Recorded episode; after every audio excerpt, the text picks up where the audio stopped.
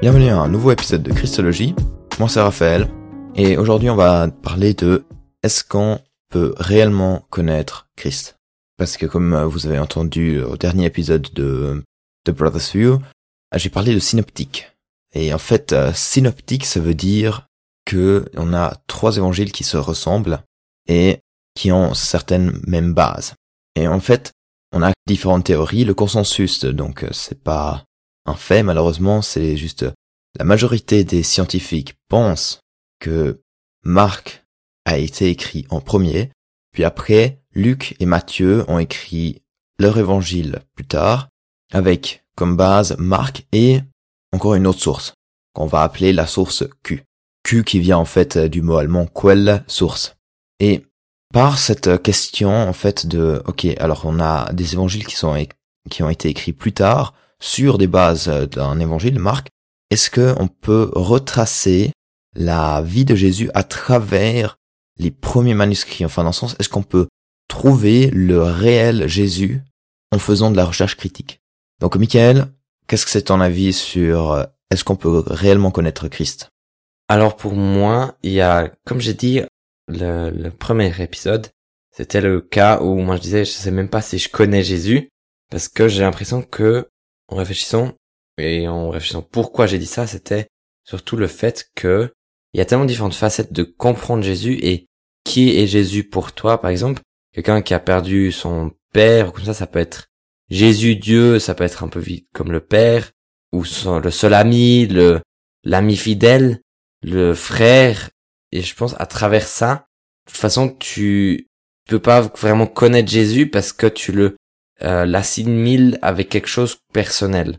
C'est-à-dire que chacun a un peu un Christ différent, mais les bases de Jésus-Christ, je pense qu'ils sont les mêmes dans le fait que on a quand même la Bible, tout le, Nouveau Testament où on a des récits de Jésus ou ou pas tout le Nouveau Testament bien bien entendu où il y a des récits de Jésus qu'il est, comment il agit, qu'est-ce qu'il fait dans, dans sa vie, comment il, il a, il a répondu aux pharisiens, comment il a réfléchi. Mais là aussi, c'est un écrit des évangiles, bien sûr. Et ça veut dire que c'est, c'est pris par quelqu'un. C'est pas Jésus qui a écrit. Alors même là, peut-être, on, je pense qu'il y a peut-être aussi, on pourrait dire qu'il y a peut-être une influence de, par exemple, par exemple, Matthieu ou de Marc, qui écrivent ça et qui donnent un peu quelque chose par-dessus de eux-mêmes. Mais là aussi, la question c'est est-ce que la Bible est littéraire et totalement inspirée par Dieu ou est-ce que il y a des choses qui sont des situations spécifiques qui ont été écrites et qui sont pas qui ont qui ont quand même un un côté aussi artistique comme on s'écrit? Je pense que c'est peut-être moins dans le Nouveau Testament comme ça, mais je pense qu'il y a quand même un peu une touche de ça et on peut pas aussi connaître le Christ parce qu'on on l'a jamais vu complètement dans le sens euh, on s'imagine seulement on a toujours l'image d'un homme assez grand avec des longs cheveux et blond. Mais si on regarde un peu dans la région où il était c'est pas vraiment possible qu'il ait pu être comme ça parce que euh, il aurait dû avoir une couleur de peau plus foncée et tout ça. Alors il y a déjà des faits comme ça. Et aussi je sais pas j'arrive pas à m'imaginer que on pourrait dire que je connais Jésus à 100% mais d'un côté ça serait comme de dire Jésus c'est mon sauveur et je le connais pas totalement, mais dire que je le connais totalement, c'est dire que serait tellement intelligent qu'en être humain que on pourrait comprendre toutes les facettes de Jésus et c'est-à-dire qu'on pourrait presque comme dire on limite Dieu. C'est ça que je trouve assez intéressant, c'est que il y a un peu un dilemme dans ces deux et pour moi, maintenant si on faudrait que je réponde à cette question, est-ce qu'on on peut réellement connaître Christ Je pense que oui, dans un côté personnel, mais on va jamais connaître toute sa personne. C'est-à-dire que on connaît Jésus et on sait qui il est pour nous, mais on va connaître pas tous ses détails parce qu'on n'est pas assez grand et notre intelligence n'est pas assez grande et notre intelligence est limitée. Dieu n'est pas limité. Voilà, j'espère que j'ai répondu à la question, Raphaël. Alors je te repasse le mot. Merci, Michael. Alors, vous avez remarqué, il a plus répondu de manière philosophique. On ne peut pas complètement connaître Christ parce qu'il est Dieu. Et pour la recherche critique, bah on a essayé en tout cas de, de trouver le rapport commun entre ces trois évangiles pour trouver le Jésus historique. Donc on doit essayer de percer à travers le point de vue de Marc et peut-être encore l'évangile de Q. Enfin, ça, ça existe. C'est là, ça se base en fait sur ce qui manque dans Marc et ce qui est rajouté euh, dans Matthieu et Luc. Et donc on essaye de percer comme ça le, le réel Christ, comment il était.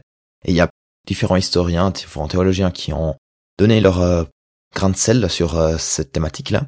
Déjà, il y a Bultmann. Bultmann, c'est quelqu'un qui a vraiment radicalisé l'idée, ok, ben en fait, tout ce qu'on a dans l'évangile, c'est un mythe. Qu'est-ce que c'est un mythe? Un mythe ne veut pas dire euh, tout est inventé. Un mythe veut dire une histoire qui a une vérité derrière. Prenons un exemple.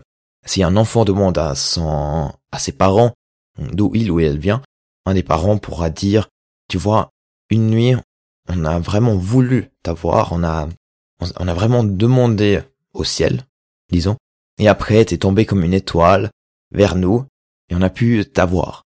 Cette histoire, certes, elle est inventée, mais elle a une vérité derrière. C'est que l'enfant a été voulu.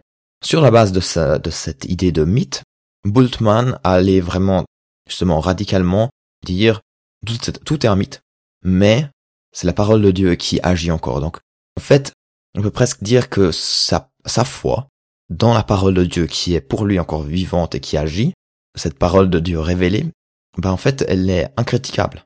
Parce que même si Jésus n'existe pas, il y a la parole de Dieu qui tient. Et ça, c'est un, peu l'historien positif, on va dire, parce qu'il y en a d'autres qui ont dit, mais c'est euh, Jésus, c'était en fait simplement un prédicateur de la fin des temps. Donc en fait, il a juste dit, le royaume de Dieu vient, point barre, et puis il n'est pas venu, il a échoué. Et sur cette idée-là, il y a certains théologiens qui ont dit, mais si c'est vraiment comme ça, alors la théologie ne sert plus à rien. C'est, c'est fini, c'est, la fin. Mais donc ça, ça, ça ne s'est pas vraiment donné. Et puis après, on a Martin Keller, qui, lui, était plutôt un piétiste, donc euh, quelqu'un qui est plus conservateur, on va dire. Et lui, il disait, à la fin, la seule source qu'on a de Jésus, c'est les évangiles. Et les évangiles sont écrits, même si on pense qu'ils sont écrits assez tôt, après la mort et la résurrection de Christ. Donc en fait, ils ne sont pas écrits dans l'idée, enfin, je ne sais pas qu'est-ce qui se passe avec Jésus, mais il y a déjà ce point futur, et ça on le lit aussi dans les évangiles, les disciples ne savaient pas encore ce que, que Jésus parlait de sa mort et sa résurrection, qu'il devait mourir, mais les évangiles, eux, ils l'ont vraiment écrit avec la mort et la résurrection en vue. Donc, on a ces évangiles qui ont ce point de vue que Jésus est mort et ressuscité et est le Christ, le Fils de Dieu. Et si on n'aime pas ce point de vue, ben, on n'a rien d'autre sur quoi se baser. On a, il a que ça. Donc on ne pourra pas trouver le réel Christ historique, mais ceci nous suffit. Ceci nous suffit pour voir quelque chose, parce que on croit aussi que c'est c'est la parole de Dieu et la parole de Dieu nous apporte quelque chose, elle est vivante et dans la parole de Dieu, il nous est décrit que le Fils de Dieu est venu, est mort sur la croix et est ressuscité. Dans un autre reportage, il y a Lucia Sutter Rehman qui est une théologienne à Bâle et pour elle, en fait, elle, s'en fout en fait. Comment est le Jésus euh, historique Pour elle, c'est le message qu'on a dans la Bible et aussi comment le message nous parle encore aujourd'hui. Elle a aussi parlé de la guerre qu'on a en Ukraine et puis maintenant en Palestine et ce qu'elle voit dans les évangiles, elle le voit, ça, en fait, ça reflète ce qu'on vit aujourd'hui. Ça reflète cette guerre est reflété dans la croix de Christ.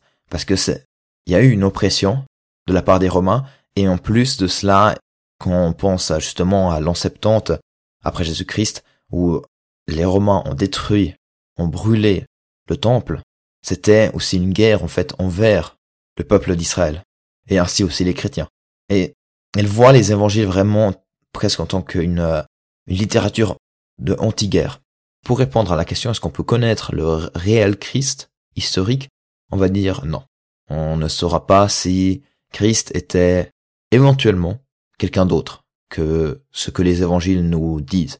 Mais moi, personnellement, je pense et je crois aussi que dans cette tradition orale, on a vraiment une source fiable de qui était Christ. Alors oui, il y a cette subjectivité de sens que les évangiles savent que Jésus est ressuscité et que ainsi ils interprètent quand même quelques trucs. On ne peut que interpréter certains certains actes de euh, Jésus si on sait ah mais du coup il a dit ça mais on sait qu'il est mort et ressuscité donc ça doit faire un lien. Mais tout de même ça suffit pour nous pouvoir savoir qu'on a un sauveur et un Dieu qui est venu sur cette terre pour nous apporter cette bonne nouvelle.